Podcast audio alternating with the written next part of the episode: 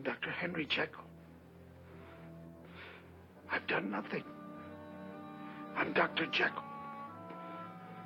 I'm Dr. Henry Jekyll, I tell you. I've done nothing. You're looking for a man named Hyde. Hyde! I'm Dr. Henry Jekyll. I'm Dr. Jekyll. I tell you, I tell you, I'm Dr. Jekyll. Hello, and welcome to Ear Read This. My name's Ash, and since it's just been Halloween, we thought we'd return to our recent subject, Robert Louis Stevenson, and this time discuss what is perhaps his most famous work Strange Case of Dr. Jekyll and Mr. Hyde. It's one of those stories so well known that you don't need to read it to have read it, one which has been so frequently adapted, translated, parodied, and alluded to that if you haven't read it before or just haven't read it in a very long time, you might be surprised by what the original actually contains and what it doesn't. Rereading it, I found Jekyll and Hyde were full of surprises. So today, with the assistance of my own accomplice, Adam, I want to explore what I'd missed out on or forgotten. You know, I'd forgotten just how short this thing was. Yeah, I It's know. like 40 odd pages. he gets so much done. He, he covers a lot of ground. Yeah. Is there a class? Is there another classic that, you know, has such staying power like this that's so short? A couple of Dickens ones aren't. Christmas far. Carol's not all that Christmas long. Carols is a good hundred, I reckon. Yeah. Double the length. Yeah. I mean, it's it's is extraordinary how much happens and how little. I don't know. You you hit upon an idea that's so fascinating, kind of morbidly fascinating. I think one of the characters describes seeing Hyde and describes his own feelings about it as he had like a disgusted curiosity. Hmm, that's very that's very Lovecraft. yeah. Well, he he keeps because he keeps it all locked up. Uh huh. Like what is what is going on? I mean, everyone knows the twist. It's one of Yeah. those books that you have to accept. It is it is a kind of game all the way through. It's like I wonder what I'd be feeling if I didn't yet know that Jekyll and Hyde are the same person. Because the i- the idea for for the, the maybe two or three people in the world who don't know Mm. that goes through and he he feel Hyde has just moved into Jekyll's place. Yeah. and he's worried about Jekyll, so he goes to look for him, and then it's revealed that he drinks a potion that turns him into Hyde. Yeah. Is the basically the entire plot Setup. of the the book? And you would think if you came up with a golden goose like that, You'd you would you would six sequels and a well you and just a radio adaptation. Oh, you'd at least make it hundred pages long. You'd you'd enjoy the. You've basically got a setup where you've got one character who can be two characters and no one else knows. Yeah. Think um, the possibilities. Carry on, Jekyll and Hyde. Well, I mean, possibilities clearly are endless because they have made this film and not always. Well, I think that's um, what I was talking about earlier. That I think there's an end, there's an endless fascination with this idea. Yeah. Is that your inner evil can manifest physically? There were practical reasons for the novella's length. Charles Longman had come to Stevenson asking for a ghost story for the Christmas issue of Longman's magazine. I was very hard up for money, said Stevenson, and I felt that I had to do something. I thought and thought, and tried hard to find a subject to write about. At night I dream the story, not precisely as it is written, for of course there are always stupidities in dreams, but practically it came to me as a gift. And what makes it more odd is that I am quite in the habit of dreaming stories. I go on making them whilst I sleep quite as hard, apparently, as when I am awake. They sometimes come to me in the form of nightmares, insofar that they make me cry out loud, but I am never deceived by them. Even when fast asleep, I know that it is I who am inventing, and when I cry out, it is with gratification to know that the story is so good. For instance, all I dreamed about Dr. Jekyll was that one man was being pressed into a cabinet when he swallowed a drug and changed into another being. I awoke and said at once that I had found the missing link for which I had been looking for so long, and before I again went to sleep, almost every detail of the story, as it stands, was clear to me. Of course, writing it was another thing. Stevenson wrote Jekyll and Hyde in 1885 as he lay in bed in Bournemouth, feverishly ill and hemorrhaging from the lungs. While Stevenson's story of the dream implies Jekyll and Hyde came from nowhere, its ingredients had been stewing with him for a while. Andrew Lang, friend of Stevenson, said that ten years before Jekyll and Hyde came about, he told me once he meant to write a story about a fellow who was two fellows, which did not, when thus stated, seem a fortunate idea. Claire Harman, one of Stevenson's biographers, suggests that the vague guilt and melancholia that Dr. Jekyll possesses could have been based on the author's father.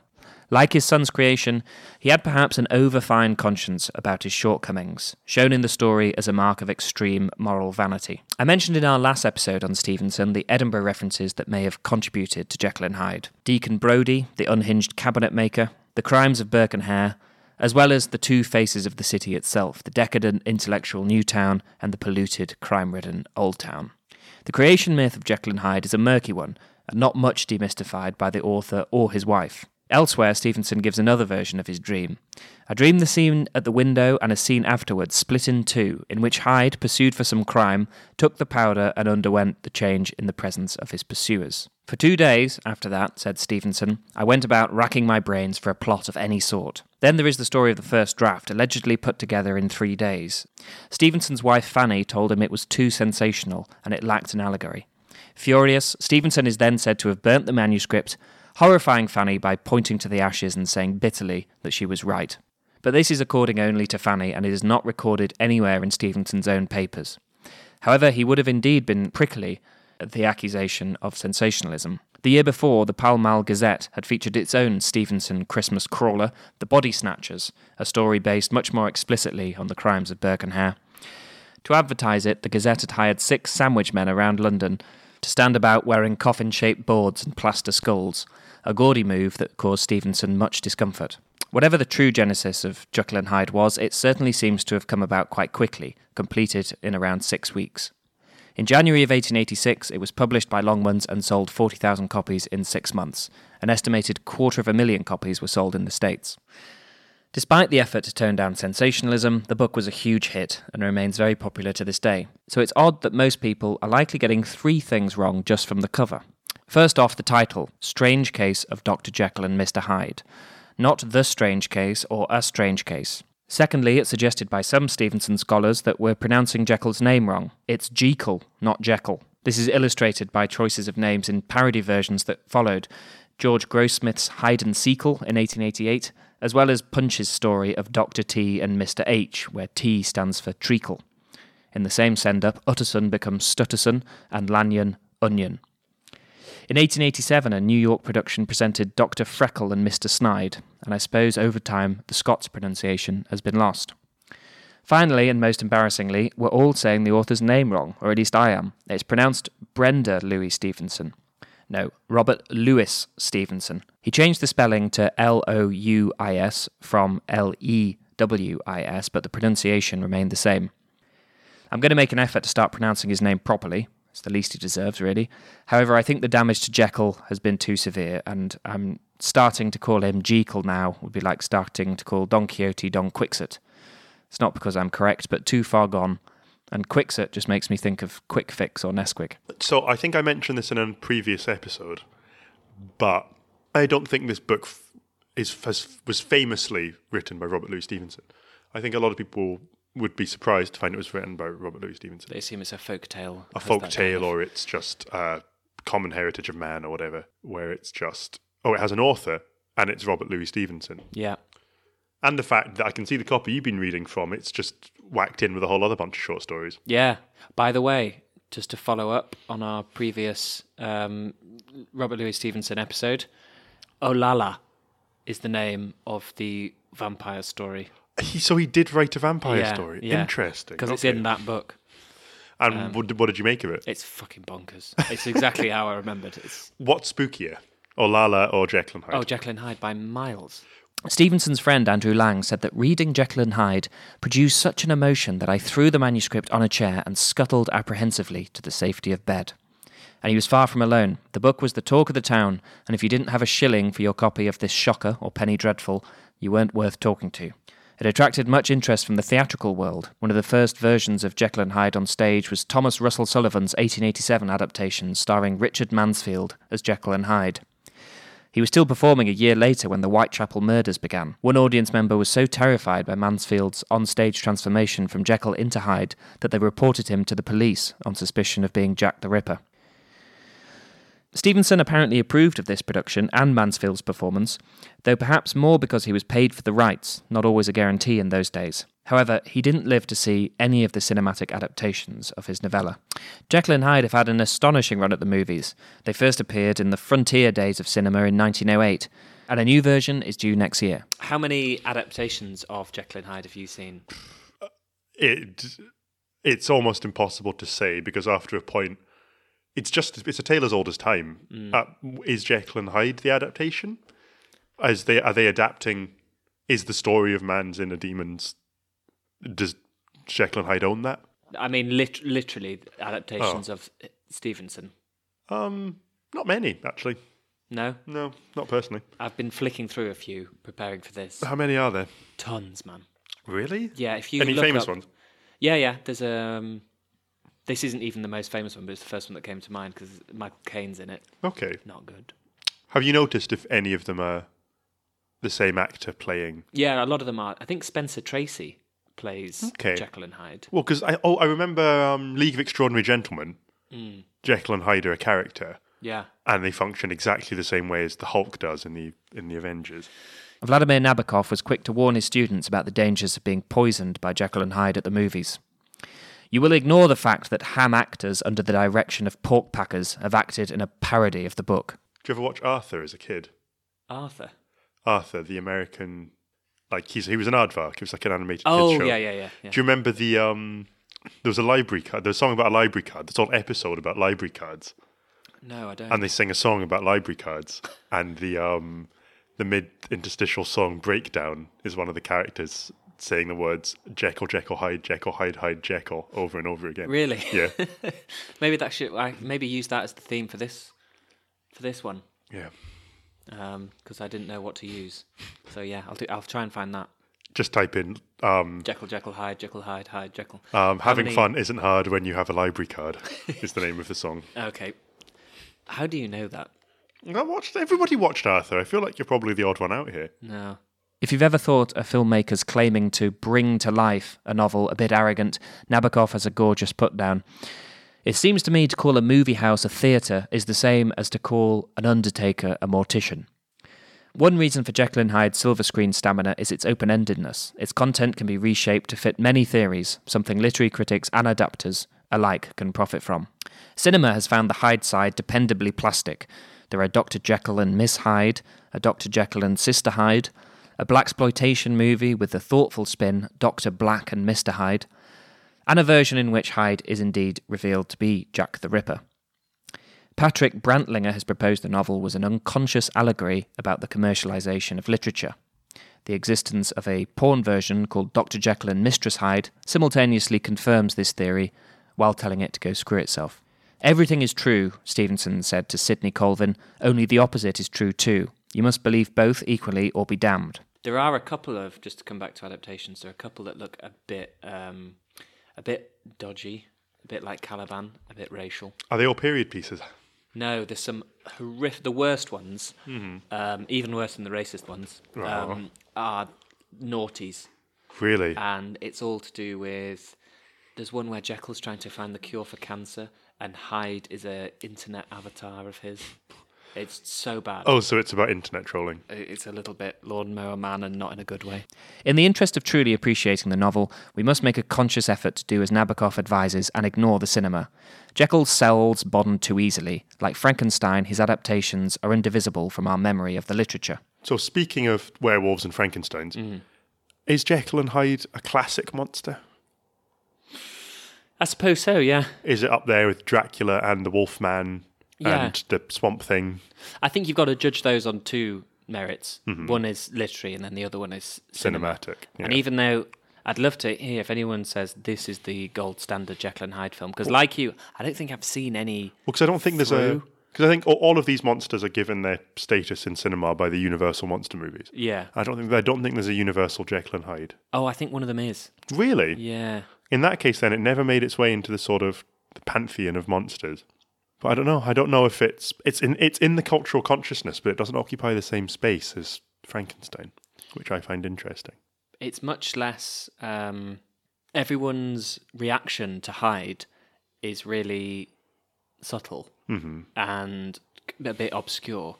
They feel intense discomfort, displeasure, disgust, vague disgust. You know, there isn't the flesh bubbling sort of scene. There, there isn't a huge monster reveal. There's no kind of vampire attack, creature from the swamp moment, really.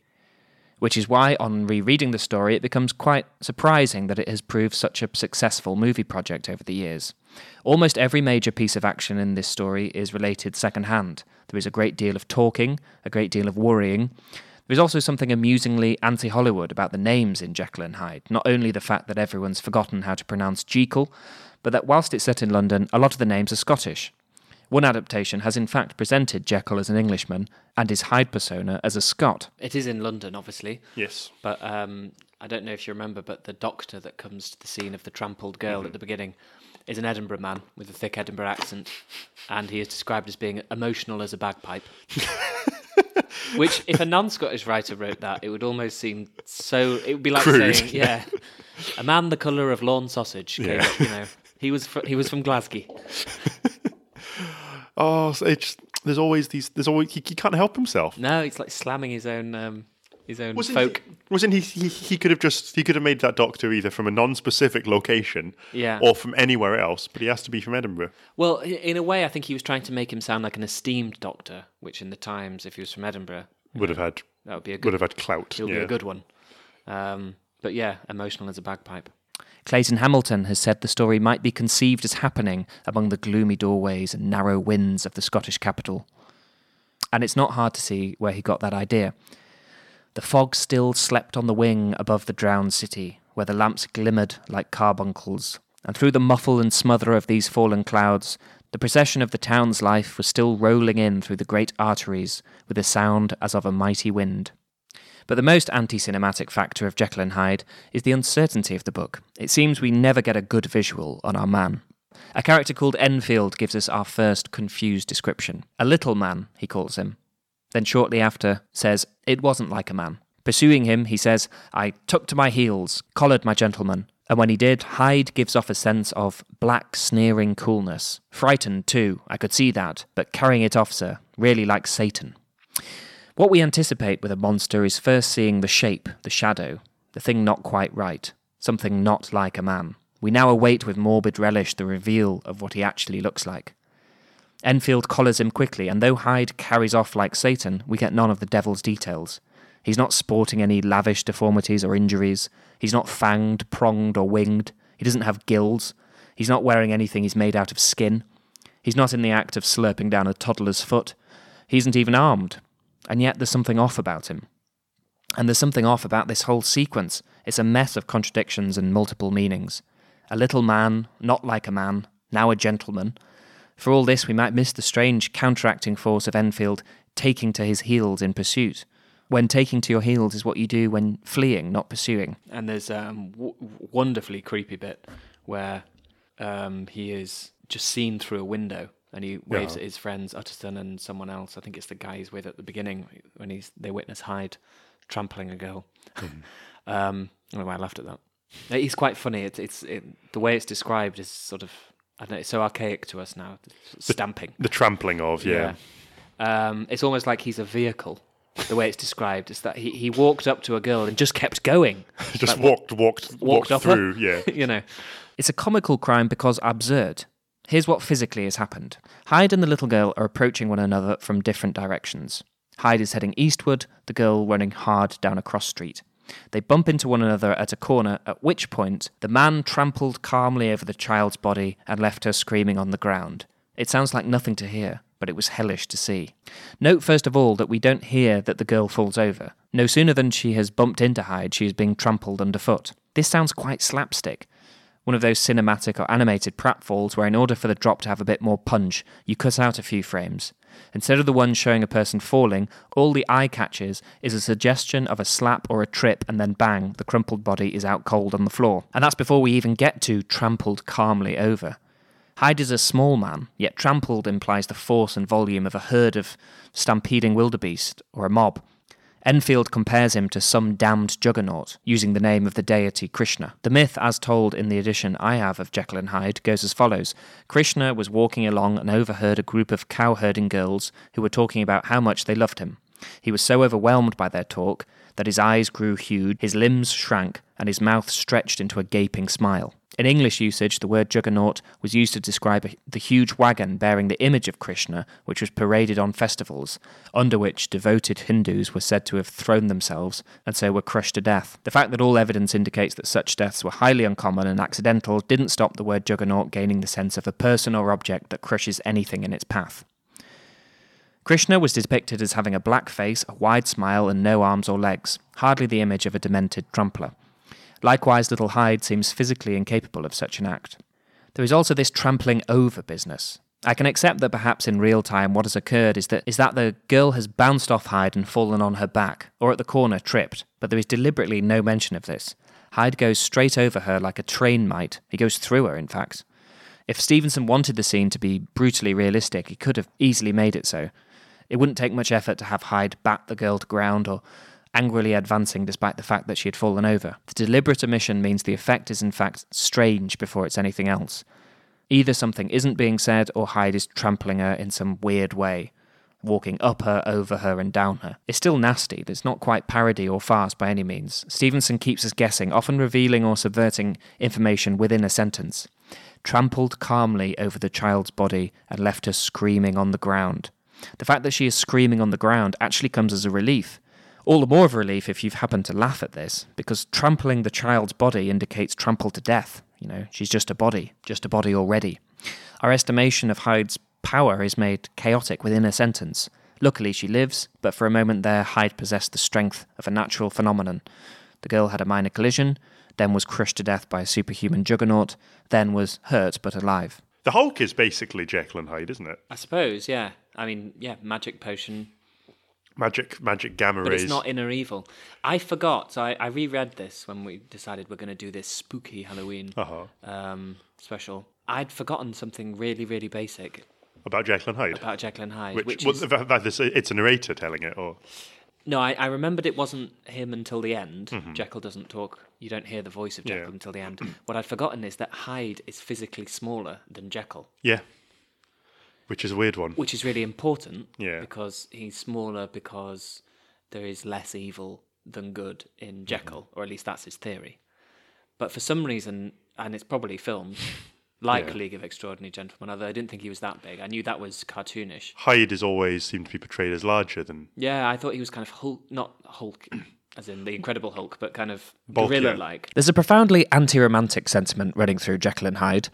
In opposition to Wordsworth and Blake's vision of the child as an innocent, Stevenson said of his own childhood, I cannot allow that those halcyon days or that time of angel infancy have ever existed for me. Rather, I was born what I am now, Robert Louis Stevenson, and not any other or better person. Hyde is physically smaller with a greater love of life than Jekyll. Rather than being portrayed as siblings, Jekyll had more than a father's interest. Hyde had more than a son's indifference. The romantic sense of essential goodness, lost in childhood and becoming a forgotten realm, tasted or sensed only in rare moments, is entirely turned on its head. Infants' heads are full of much more than Blake's sweet dreams of pleasant streams by happy, silent, moony beams. Instead, a child's selfishness and blind pursuit of desire is shown as a terrifying force. Tim Middleton places Jekyll and Hyde in the canon of Gothic fictions which show late 19th century anxiety regarding what was increasingly perceived as the perilously narrow line between civilization and barbarism. What do you think of the idea that evil is ugly and good is beauty?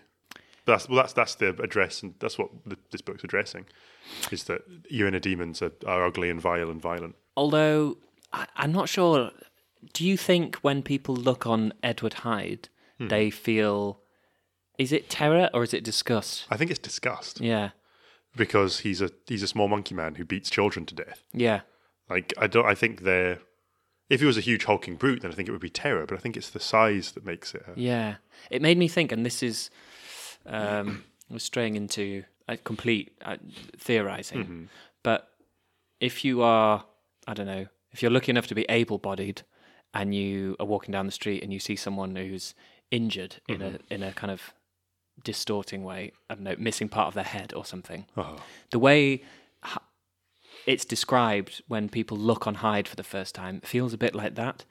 Or sometimes I don't know when you as if they're kind of just paralyzed with Yeah. they don't know what to make of it or well, that's a very Lovecraft thing as well. I'm bringing him up again, Yeah. where you expect one thing and you see another, and it, it destroys your mind. Makes you feel ooh. Yeah. Yeah. Um, And it's a really, uh, it's a shameful kind of instinct for sev- several reasons. One is, you know, fear of your fellow man, but also fear of people who've probably well, fear, fear of something, injured or fear, fear of difference, fear of um, yeah, exactly. Well, it's a it's a natural human reaction to fear something that should have a, a, a particular silhouette, but then it has a different silhouette. Yeah. Like I, when I was a kid, I always found, you know, that always in like Honey I Shrunk the Kids or something, Mm. Where something that was supposed to be large was small, or something that was supposed to be small was large. Yeah. that's a particular kind of fear. Like giant spiders. Mm. Spiders are supposed to be small, but giant spiders are scary because they're giant. Yeah. But if you see like a And maybe we were preyed on maybe we were preyed on by those kind of things. primitive having a giant bit of a spiders. twitch in the spine. But if you see a, like a human being who's shrunk down to the size of a, a finger, Mm. then that's also terrifying in its own way. You know, subversion of expectation. I suppose it's why you know kids are used in horror movies so often. Well, kids are creepy. And to be honest, dwarves Yes. Well, for the same reason. less less so these days. oh, but yeah, because it's not okay. But it was a very very common thing. There would be um groups in Hollywood who their entire business model was hiring dwarves out for, Yeah. for film use. Like um, Wizard of Oz. That was one troupe. Yeah. and they they basically made their living by being professional dwarves. And actually, not too recently, I saw a Facebook post that was advertising for somebody with dwarfism to be an entertainer, basically to be part of a modern freak show. I think. Really? Yeah, just in terms of like a sort of stag do or a hen do kind of a thing. Oh god, like midget tossing. Do you remember that whole scandal? Was that actually a thing, or was that a joke? Yeah, no, no, it was a whole thing in. I think it was on a rugby tour. Oh, it's God. topical because it's it's the Rugby World Cup currently, and I think the England team was embroiled. However, it's not topical when we're talking. To be talking about about Jekyll and Hyde. So, what are the characters actually disgusted by? It evidently goes deeper than disliking the cut of Hyde's jib. Lanyon rationalises his hatred after discovering Jekyll's secret. I have since reason to believe the cause to lie much deeper in the nature of man, and to turn on some nobler hinge than the principle of hatred. Another thing I wanted to ask you is that everyone, or rather, well, particularly Utterson, assumes that Hyde has some kind of malicious hold on Jekyll. That they're two separate people, like everyone thinks. Hyde has a Soho address that Jekyll has sorted out for himself. And he comes round, he enters by the laboratory, and Jekyll has insisted to all his staff that they let him in and do, ever, do whatever he wants and orders. The, Utterson refers to what kind, what kind of hold Hyde has on him. Mm-hmm. And I, I, I was going to ask you, what do you think they're thinking? Because that might be a clue to what Jekyll's sin is. Like, that he's he's uh, threatening him hmm. in a way, or he has some sort of blackmail. Yeah, that he has I don't know that he's he's so afraid of him that he will let him walk all over him. I Yeah. think is is what maybe what you're supposed to think yeah, if you were reading it as a contemporary reader back in the day and you read you didn't know the twist.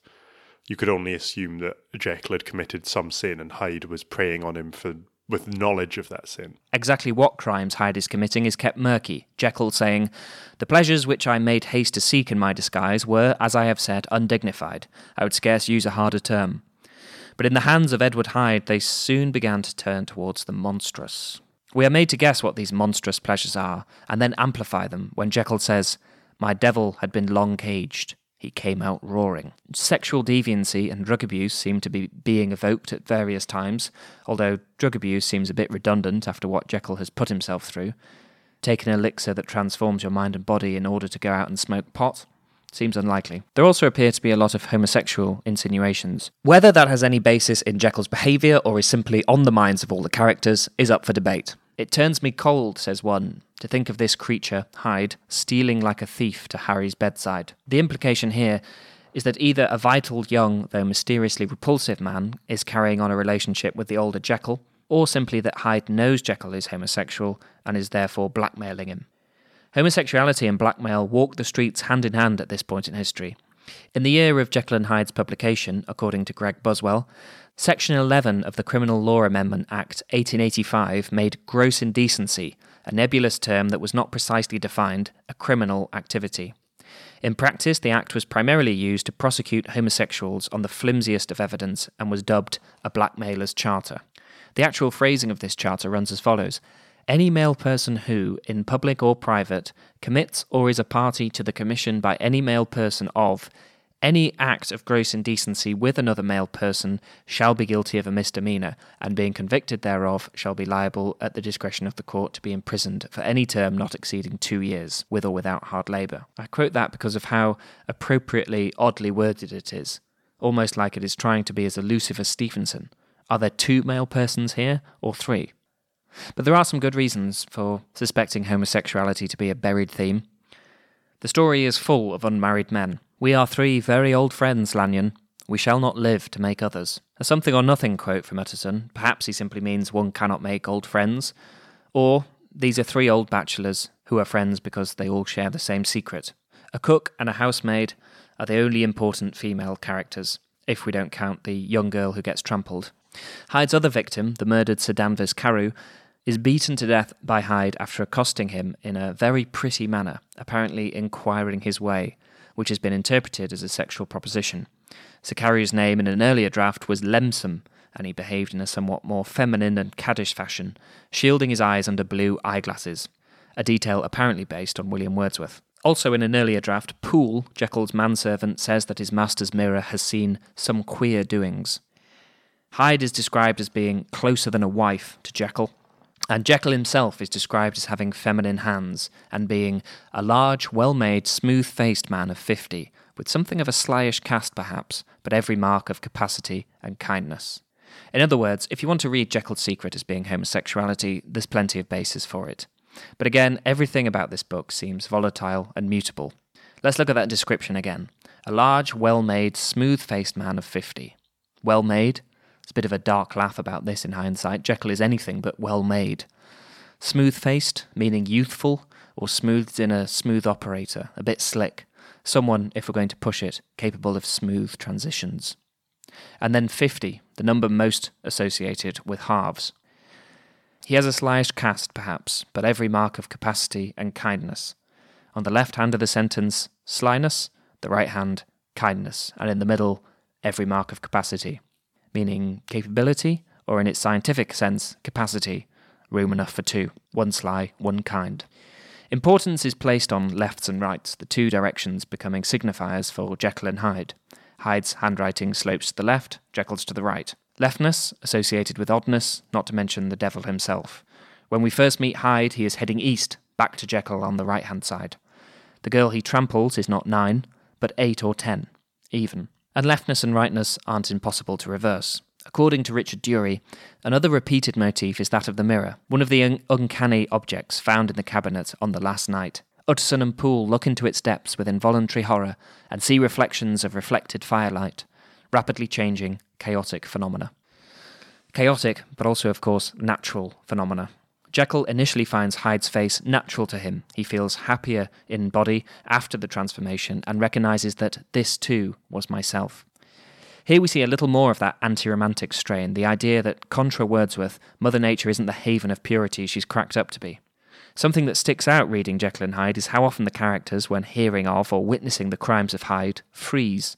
Blood is always running cold. There are icy pangs, people are frozen stiff almost as if confronted with something chaotic, volatile, and mutable, the blood's tendency is to bed in, become static in retaliation. Nabokov investigates the etymology of the main characters' names and finds the root of Hyde in the Danish for haven, the source of Jekyll dripping down from a Danish jokul, or icicle. In a throwaway line, Utterson is at home when insensibly he melted, meaning that he confesses to his guest, Mr. Guest, his worries about Jekyll. Another motif is that of wine, another liquid with transforming properties. Stevenson had seen up close the ravages of alcoholism. In the handbook 12 Steps of Alcoholics Anonymous, Bill Wilson describes self sufficiency as a bone crushing juggernaut whose final achievement is ruin. Jekyll himself compares his situation to that of an alcoholic.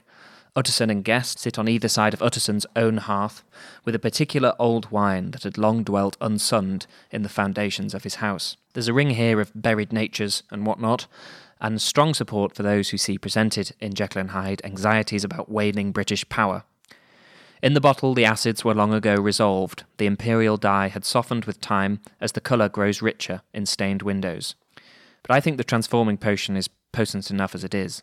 Nabokov writes There is something in Stevenson's death in 1894 on Samoa, imitating in a curious way the wine theme and the transformation theme of his fantasy. He went down to the cellar to fetch a bottle of his favourite Burgundy, uncorked it in the kitchen, and suddenly cried out to his wife, What's the matter with me? What is this strangeness? Has my face changed? and fell on the floor. A blood vessel had burst in his brain, and it was all over in a couple of hours. What? Has my face changed? There is a curious thematical link between this last episode in Stevenson's life and the fateful transformations in his most wonderful book. The wine transforming potion mirror is one of many dualities and oppositions. Famously, there is Jekyll's house, two stories high, of course, in a block of buildings that are so together about the court that it is hard to say where one ends and another begins. The front of Jekyll's house gives off a great air of wealth and comfort. The back, an air of prolonged and sordid negligence. It is much to Enfield's embarrassment that he doesn't at first realise that the grimy building where he first sees Hyde is the back entrance to Jekyll's residence. And yes, in case you're wondering, those critics keen on a homosexual reading have found Hyde accessing Jekyll's quarters via a rear entrance right up their alley. Was Jekyll's back passage a double entendre, or was it based on a real double entrance? That of John Hunter, a respectable surgeon who, in the style of Edinburgh's Dr. Knox, relied on cadavers to learn about and teach human anatomy. His respectable Leicester Square house also had a rear entrance where so called resurrection men brought in corpses. And whilst we're on sticky double meanings and concealed entrances, the language of Jekyll and Hyde is as slippery as a buttered frog. According to Richard Dury, both Jekyll and Hyde contain the letter Y, rare in the middle of a word, and a strange, sloping, and dividing letter that substitutes the straight letter I in hide and kill. Characters perform a doubling or splitting themselves. If he be Mr. Hyde, he had thought, I shall be Mr. Seek. Jekyll, at one point, seems to accidentally vocalize his mental state when he says, He, I say, I cannot say, I. Often characters echo one another quite literally. We have common friends, said Mr. Utterson. Common friends, echoed Mr. Hyde.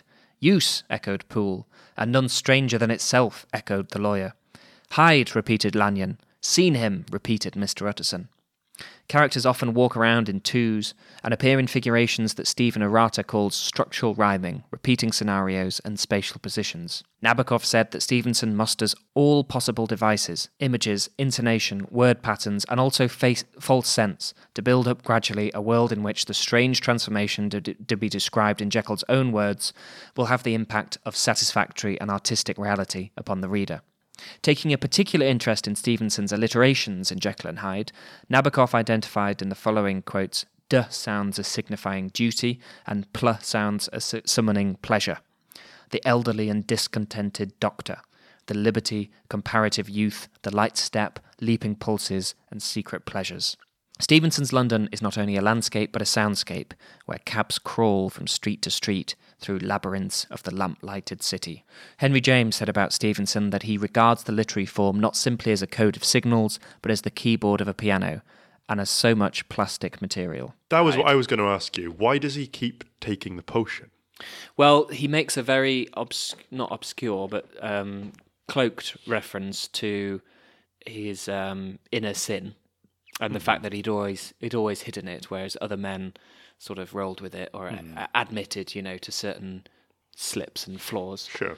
Um, whereas he'd always bottled it up and been the um, hard-working man of science. So what you're saying is when he drinks the potion, he can completely cut loose. Completely cut loose, and best of all, he's not even responsible because if he loses control and goes over the top with something, he wakes up as Doctor Jekyll, and I think he says something like, you know, who who would it it would be laughable to assume he was a, cu- a culprit.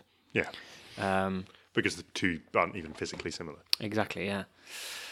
Um, and that's interesting as well. No one says, no one. Rem- some someone notices that Hyde is wearing Jekyll's clothes towards the end, but no one says like there was an physical similarity, yeah, or it was like a, a sort of a stretched or obscured version of his face. Which is another distorting thing about the films, of course, because even if because if you have the same actor portraying both, you, they kind of obviously they're going to look like they bank on people recognizing the actor, so they're Yeah. going to look the same. they look like Bart Simpson and the Bart Simpson in the attic. Yeah, that was a good episode. And even if they don't do that, there's there's kind of a they'll they'll do the makeup to make it look like it is a you know your evil twin. Well, did you did, did you see the newest Avengers the film demon shadow? No. when they've got um, Mark Ruffalo as the Hulk? You've got Mark Ruffalo as a normal human being, and then you've got the Hulk with the mocapped version of Mark Ruffalo's face on it, and it's got that kind of uncanny valley thing. And I'm assuming Right. if they ever do another, if they do a modern remake of Jekyll and Hyde, they're going to do exactly the same thing. But They yeah, should go small. they should go real small. They should go small. The worst of my faults, Jekyll says, was a certain impatient gaiety of disposition, such as had made the happiness of many, but such as I found hard to reconcile with my imperious desire to carry my head high and wear a more than commonly grave countenance before the public. Many a man would have even blazoned such irregularities as I was guilty of. Now, this could be self preservation, perhaps a desperate man's last gamble to save his credit, but the very fact that Stevenson keeps it vague suggests that Jekyll's actual sin is not important. At one point in the narrative, Stevenson writes that Utterson might see a reason for his friend's strange preference or bondage, brackets, call it what you please. An odd moment in which we're suddenly addressed, call it what you please, reader. As to a key, said Stevenson, I conceive I could not make my allegory better, nay, that I could not fail to weaken it if I tried. I have said my say as I was best able. Others must look for what was meant. Nabokov, however, was adamant that Jekyll and Hyde was not a mystery story or a detective story, parable or allegory.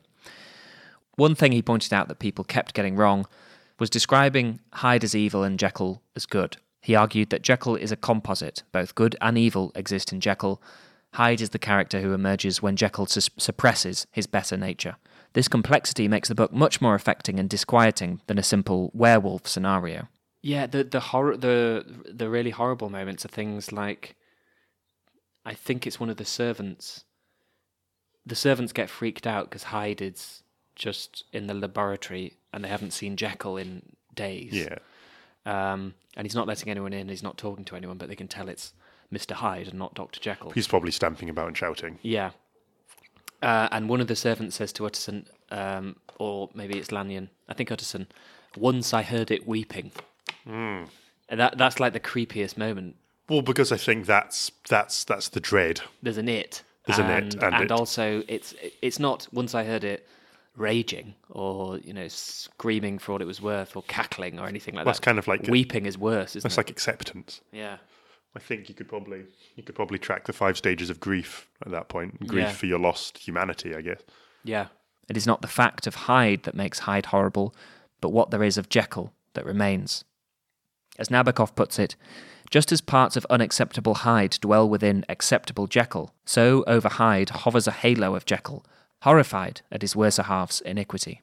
Another question. Mm-hmm. When Jekyll, we we read Jekyll's confession, Mm-hmm. and we hear the story of the first transformation. Yeah. I, I was looking out for this because I, I was thinking all the way through. Is like, how did Hyde get a name? Yeah, he does Jekyll name him? Well, yeah. Does he so- name so himself Hyde? in this confession? He describes the first transformation, and it ends with something along the lines of, "By the time it was done, I was staring. He was looking in the mirror, and I regarded for the first time the face of Edward Hyde, or something like that." But yeah, Edward Hyde, by the way, Hyde, not yeah. just not just Hyde. Yeah, he has a he has a full name. He has a full name. Obviously, you'd need to give him a name in order to get deeds and everything, um, and take a you know rent a house Mm-hmm. or whatnot. But it's interesting. Why does he? There's no reference to like why he might pick that name or. Um, Well, it's weird. You've got Jekyll, which is the more unusual name. Yeah, You come across m- more Hydes in real life in terms of as a surname than you do the, the Jekyll. Hmm. Jekyll almost sounds kind of weird and monstrous anyway as a name. which is interesting, isn't it? Because if you came across a Jekyll, it would feel like coming across a Mister Frankenstein. Yes. Whereas there are, like you say, there are tons of Hydes. It isn't well because I think Jekyll could be one of those surnames that's just died out. Yeah. Could have been could have been hundreds of Jekylls kicking about back in the day, and Hyde just survived. I don't know. You can only does does his sin manifest and give itself a name? Hyde is a is quite mysterious how they actually communicate because they share memories, Uh huh.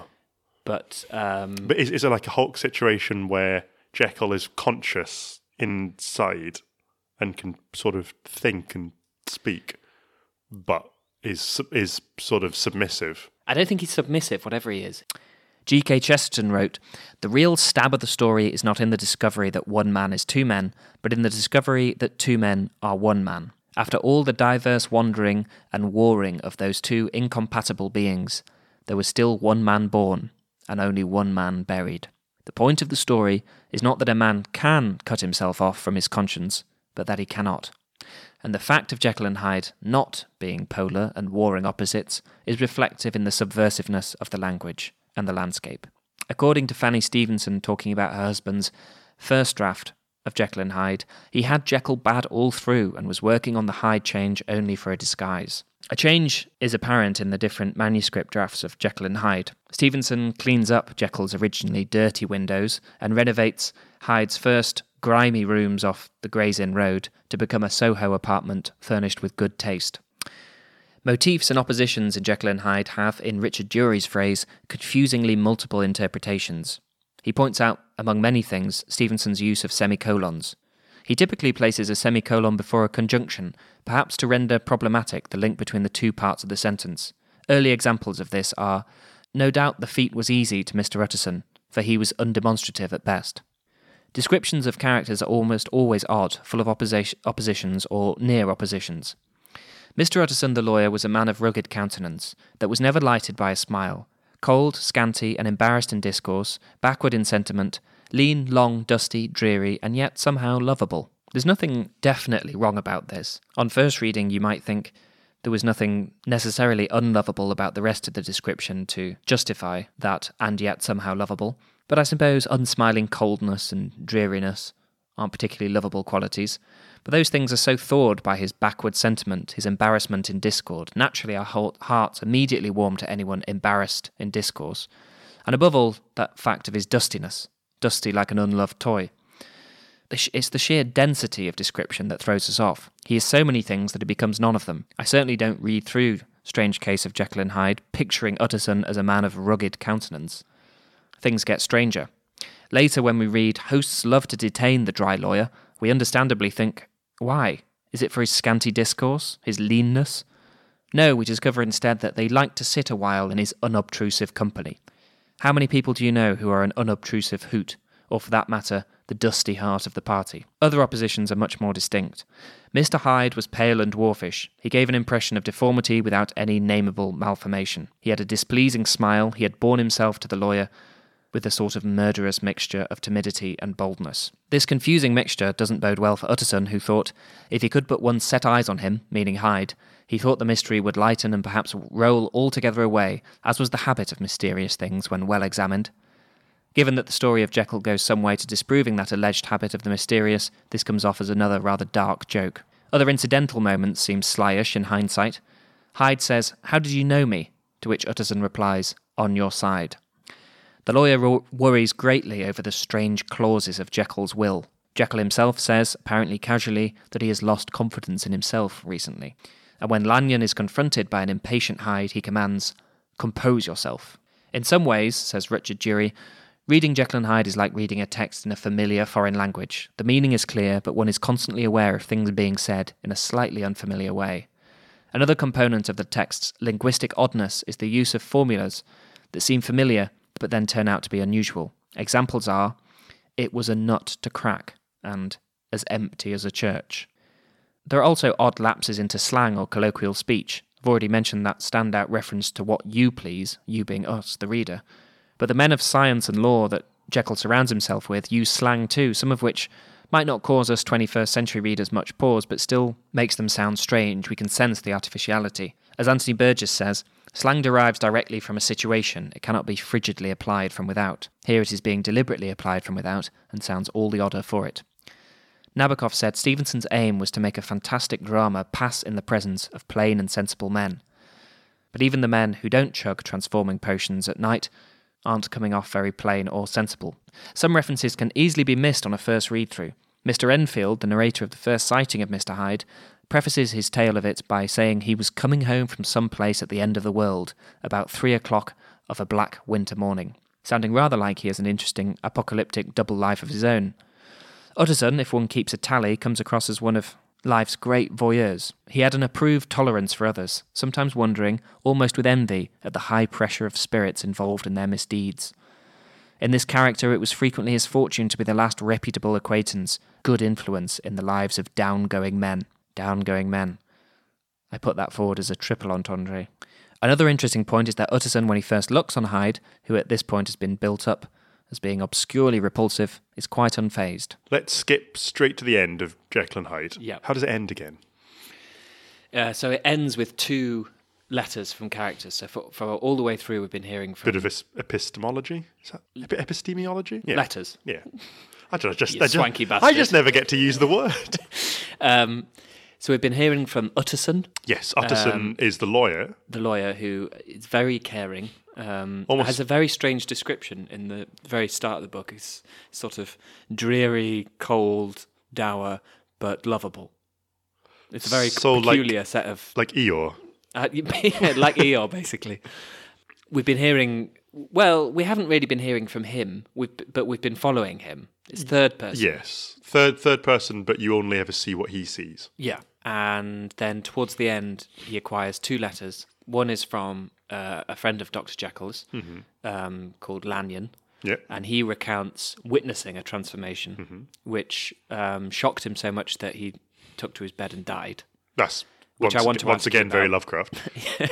Um, and then he, the final letter he reads is from Jekyll, and it is a kind of confession. And again, it's so quick. You would think that What that was was, the, the- bit that would be, you know, a whole new half of the book. It's like that bit in Young Frankenstein, which is the giant book that says how I did it. how I did it. Yeah, it is basically how I did it. yeah. Except he keeps certain details very, very secretive. So that no one can ever do it again. So yeah. Uh, y- there's that, although that problem is is sort of closed anyway because the salt that he used. So after he uses it a few too many times, he finds that he's waking up in the body of Hyde uh, without having taken the potion, and this freaks him out. So he has to get more of the potion to turn him back into Jekyll. He runs out of the salt that he was mixing uh, in with it, and when he orders some back, it doesn't work, and so he assumes that the chemist has been sending him an impure version of the salt. Uh, towards the end of his days, he realizes that probably the first batch he got was impure. and there was the impurities that were the and cause it- of the yeah, transformation, which, means he's fucked because he doesn't know what the impurity. Um, which is actually contained. kind of which is horrifying in its own way. really, really horrifying. Um, so there's a- that kind of a fear of um, laws of medicine in with everything else. Well, this is. just how tangible. I'm not going to bloody stop talking about Lovecraft. in the same way that Lovecraft was fear of a cosmic unknown. We'll do an episode on Lovecraft next week and just talk Oh. about Stevenson. God, I've, I just want to get into how much how much I love Lovecraft's writing and how much I hate him as a human being. Okay. Well, that- we have to do an episode now. But um, yeah, if Lovecraft was fear of a cosmic unknown, then this story is a fear of medicine and science. And I mean, and so uh, well, pinning down what really the fear is. The upstart man. Well, what, what, what you commoner. what you described at the end there was fear of that's a, kind of dread when you realise you're completely fucked, Yeah. and Mortal dread. yeah, the the limit the limits of your knowledge is what's Yeah. what's done you. Hyde's progress is commented on almost in the tones of an invalid marking with alarm the growth of a tumour. The powers of Hyde seem to have grown with the sickliness of Jekyll. He thought of Hyde, for all his energy of life, as of something not only hellish but inorganic. This was the shocking thing that the slime of the pit seemed to utter cries and voices, that the amorphous dust gesticulated and sinned, that what was dead and had no shape could usurp the offices of life. It takes an effort to resist a strongly biographical reading of these moments, especially if one has read of the misery Stevenson suffered with his own illness. But he also, quite frankly, thought of himself as a fractured personality, myself and that other fellow. Later in life, he was given, given to signing cards Jekyll or Hyde, depending on his own assessment of his current state of mind. Jekyll predicts further fractures. Man is not truly one, but truly two. I say two because the state of my own knowledge does not pass beyond that point. Others will follow, others will outstrip me on the same lines, and I hazard the guess that man will ultimately be known for a mere polity of multifarious, incongruous, and independent denizens. Jekyll has been fleshing out his knowledge for some time, as Lanyon reveals. It is more than ten years since Henry Jekyll became too fanciful for me. He began to go wrong, wrong in mind, and though of course I continue to take an interest in him for old sake's sake, as they say, I see and have seen devilish little of the man. You were going to ask me about this guy retiring to his bed and dying after witnessing the transformation.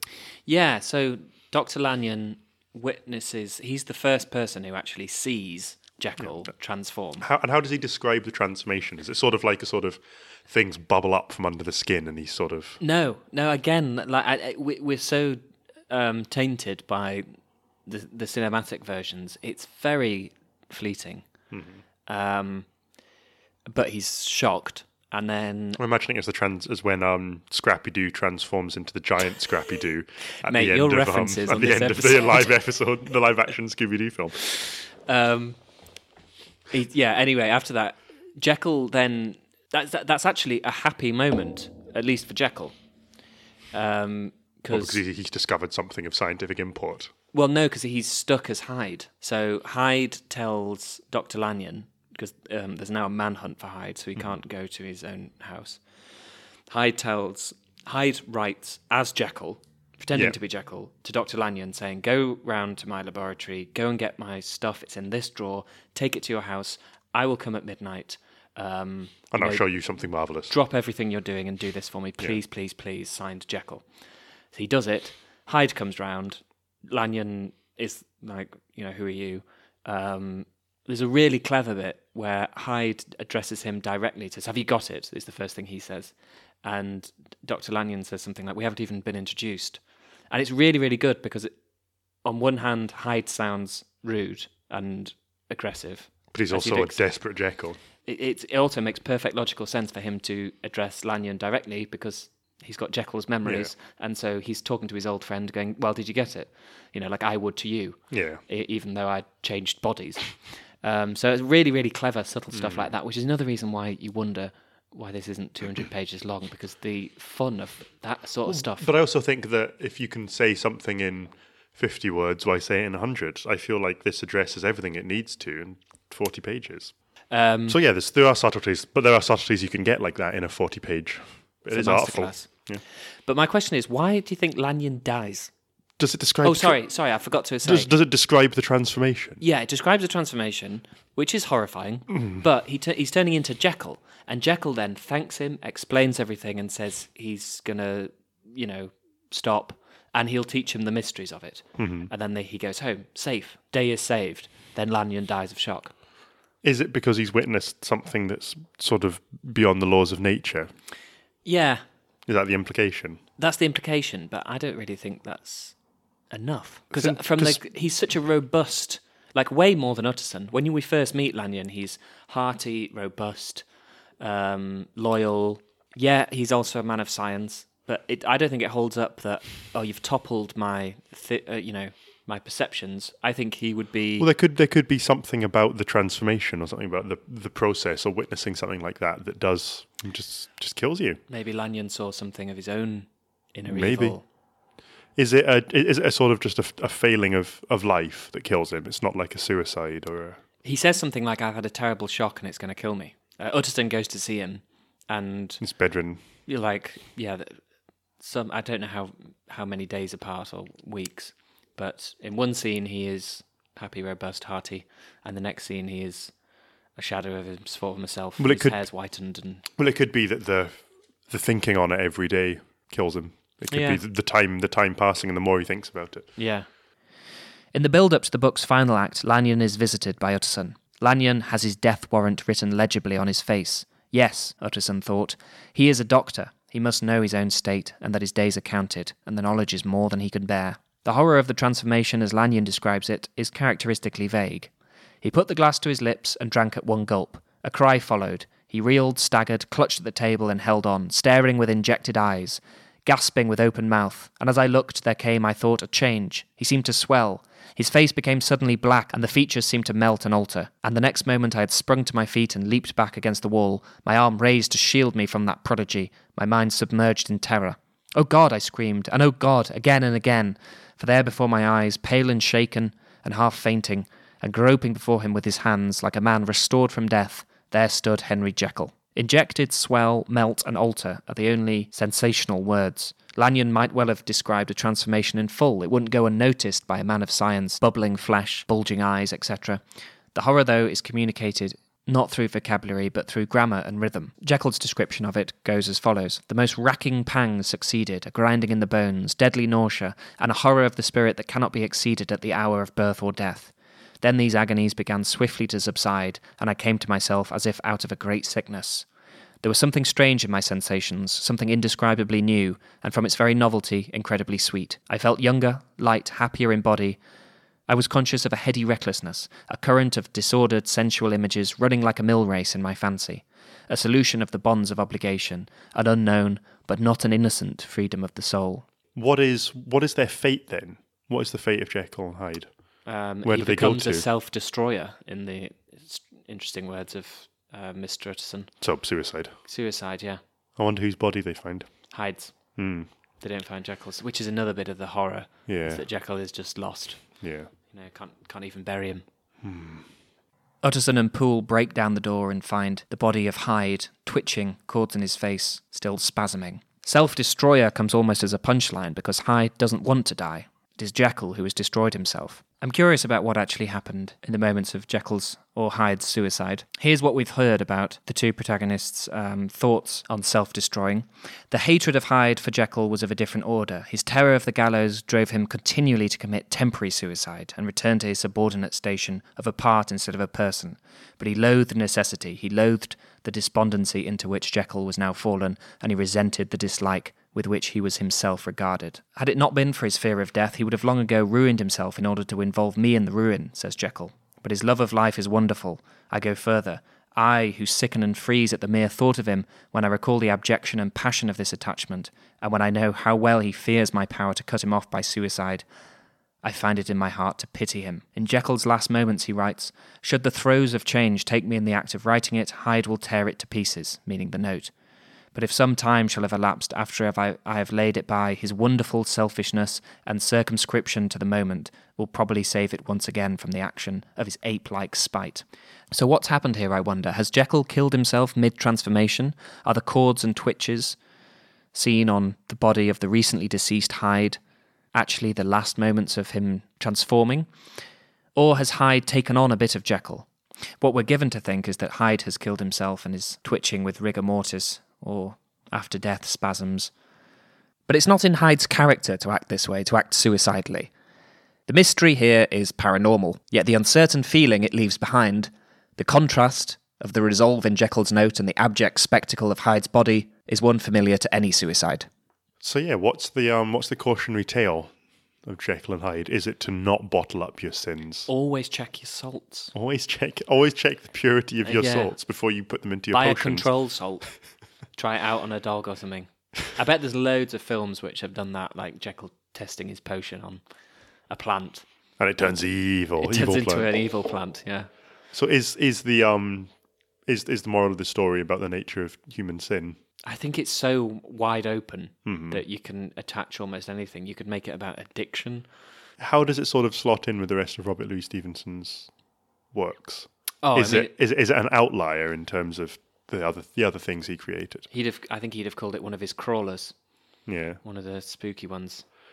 because uh, if if you were to tell somebody who didn't know that Robert Louis Stevenson wrote Jekyll and Hyde, or didn't know anything about Robert Louis Stevenson, but knew all of the famous books, if the, the same person who wrote Treasure Island wrote Jekyll and Hyde, Yeah, I think that would be a bit of a a shock. it would. G.K. Chesterton said, That moment in which Jekyll finds his own formula fail him through an accident he had never foreseen is simply the supreme moment in every story of a man buying power from hell, the moment when he finds the flaw in the deed.